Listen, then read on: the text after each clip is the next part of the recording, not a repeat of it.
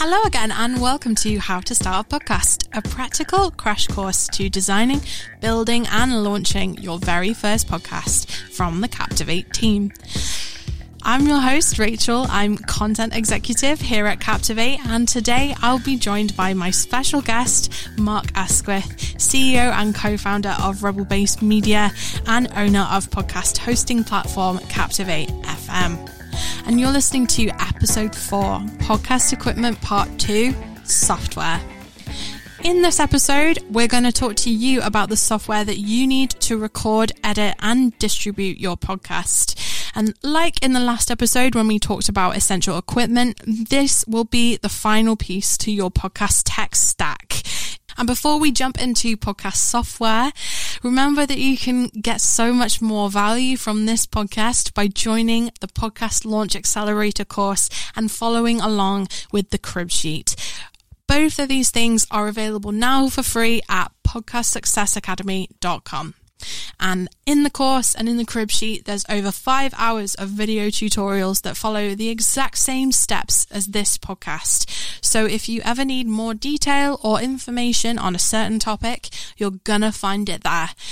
You'll also get instant access to our PDF crib sheet, which we've been referencing throughout this podcast, which gives you checklists, prompts, and exercises to help you design your very first podcast confidently. It's free, so check it out at podcastsuccessacademy.com. What are the essential apps and software that all beginner podcasters need? Depends how you are choosing to record, but the things that you always need are a way to capture your voice. So we talked about your microphone in the last session. We need a way to capture what's going into the microphone. And then we need a way of getting your voice, getting your audio out to the world and making sure that actually people can listen. The two optional pieces, whilst highly recommended, we do classify them as optional because not everyone uses them, are a way to edit your podcast, to make it sound tighter, to smarten the audio up, to take out the bits that you might not like, or really just kind of make that feel like a better quality piece of content, and potentially a way to remote record. So if you have guests or co-hosts or people that you're working with that live at the other side of the world, you need a way to capture their audio as well. So we'll dig into each one of those four because we do have recommendations and we are actually going to use each piece of that podcasting software stack with our new podcasting and around podcasting. And we've got some very specific choices for that as well. So I know we'll break those down in just a sec. In and around podcasting, then, let's talk software. Let's talk equipment. Mark, what are you going to record into when you're by yourself, when you're just doing a solo episode? What are your software recommendations and why is it so good? Even though In and Around Podcasting will largely feature guests, both local to us and from across the world, there will be the odd occasion where I will want to do a solo podcast. Maybe it's reacting to industry news or bringing something that's very timely out to the podcaster. So, my choice for actually recording and capturing that audio is going to be a little bit of hardware. Now, we do have some options with this. We could choose Audacity, which is a free piece of software for our computers, which is really good, but in my view, requires a little bit of a learning curve and is often used for editing. We could also use something equivalent from Adobe, so use something like Audition. But I always prefer hardware to record. Now, what do I mean by hardware? Well, something that isn't running on a computer, something that is physical memory, something that is an SD card, something that will receive the audio and record it to something that, frankly, I can't accidentally leave on a train. So, software is great, but it's tied so much to your laptop, which puts it at risk. So, I'm actually going to be using a Zoom PodTrack P4, which is about a hundred bucks it's hardware built and designed by Zoom in Japan, not to be confused with Zoom, the conference calling software. And what it does is it allows you to plug in up to four microphones to a little piece of hardware, a little device that's got four music beds so you can run music underneath. And will capture that audio for you to then take out of the SD card and pop into a little bit of editing software. So that's what I'm going to be doing for my solo shows. Now, I must stress that you can do this using software, and Audacity is probably my recommendation for that recording just because it's free and you can do it. But I always recommend hardware recording. Now, the fun thing with this is that, of course, remember the ATR 2100X and the Samson Q2U, they all work with the Zoom and they all work with Audacity. So the Zoom PodTrack P4 is my choice for recording solo, unless if you don't have the budget for that, that's fine. Look at Audacity, the free software for your computer. Audacity works on Mac, PC, and Linux as well, so there's lots of flexibility there. Um, what happens when you're recording with guests across the pond from lands far away? What happens then? What is your choice? There are a multitude of mobile recording options and remote recording options really coming to market now, but the one that I always recommend because of its stability and the fact that we know the founders well enough to understand that they really are dedicated to their product is Squadcast. So, Squadcast will allow you to record audio from anywhere in the world. But the real kicker with this is that the audio that's recorded will be recorded local to the person who is recording it.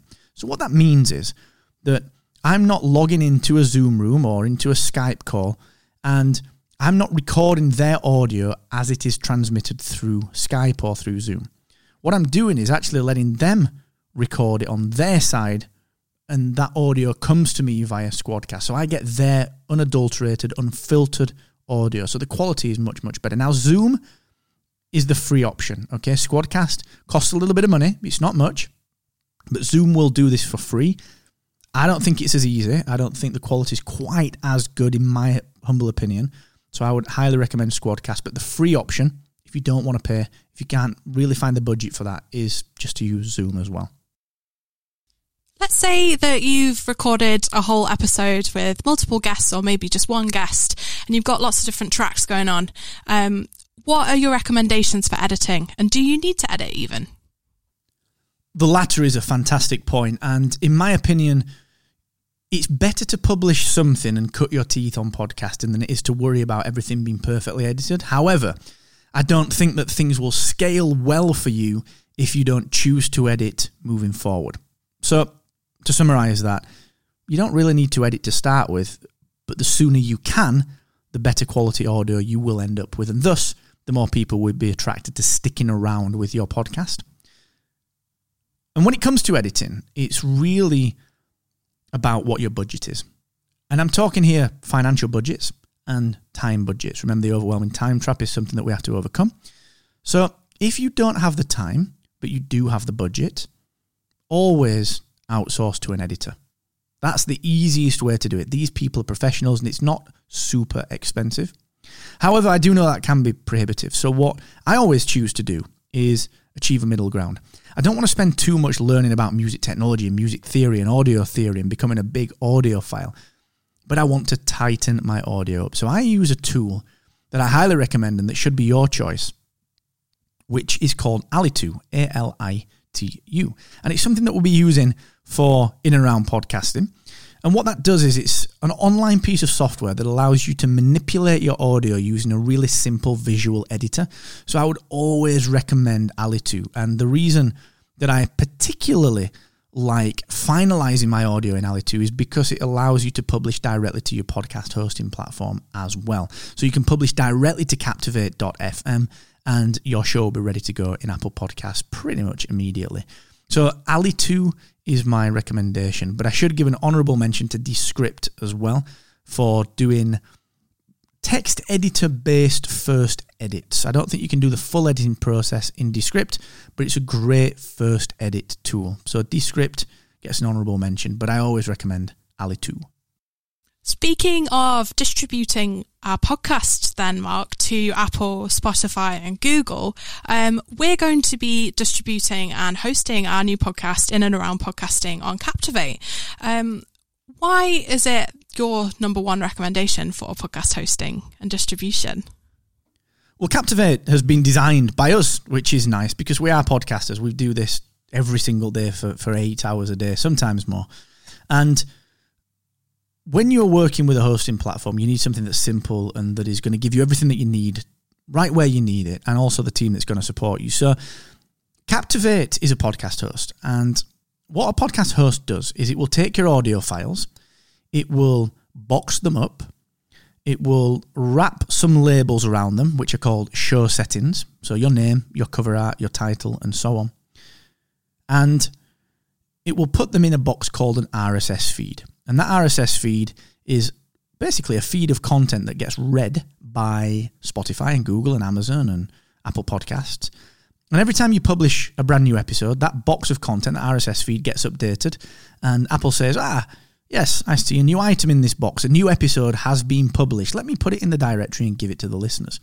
And then what Apple Podcast does is it sends data back to the hosting platform, Captivate, whereby we can then tell you how many people have listened, where they've listened, when they listened, and so on and so forth. So a hosting platform is a requirement. You need that. And we use Captivate because, frankly, it's the easiest way to start a high quality professional podcast. And it allows you to create multiple podcasts, multiple shows, and just publish really without any publication limits. So Captivate's a great choice. And remember, hosting isn't complex. It doesn't need to be complex. It's just a little piece of software that you'll get used to using really, really quickly. And all it does, just to recap, is take your audio, wrap it up into a format that Apple, Spotify, and the rest of the directories can understand and give you data on what people do with that audio. Yeah, I always like to understand it as a bit like it's, it's website hosting, um, but for your podcast, it's like it's like a if you were running a blog, you'd get a WordPress account, and that's how your blog would end up on the internet. You choose a podcast host, and that's how your podcast gets into the ears of your listeners. Um, so yeah, an essential bit of kit. Thanks, Mark. Thanks, Mark, for all of your brilliant software recommendations there. Um, and if you wanted to follow along with the crib sheet, you can head to page 14 where you'll find all of our software and equipment recommendations all listed out for you. And what you can do is just tick off your choices. And then when you come to record and release your podcast in a few episodes' time, um, you'll have an oven ready podcast editing and hosting solution that you have decided on yourself. And if you go to the crib sheet or podcastsuccessacademy.com, there's even a cheeky little special coupon to sign up to captivate.fm. So take advantage of that. In the next episode, I'll be sharing my tips for achieving high quality sound without having to hire a flashy studio or an audio engineer. Plus, we'll show you the easiest way to get started with recording and move your podcast launch forward.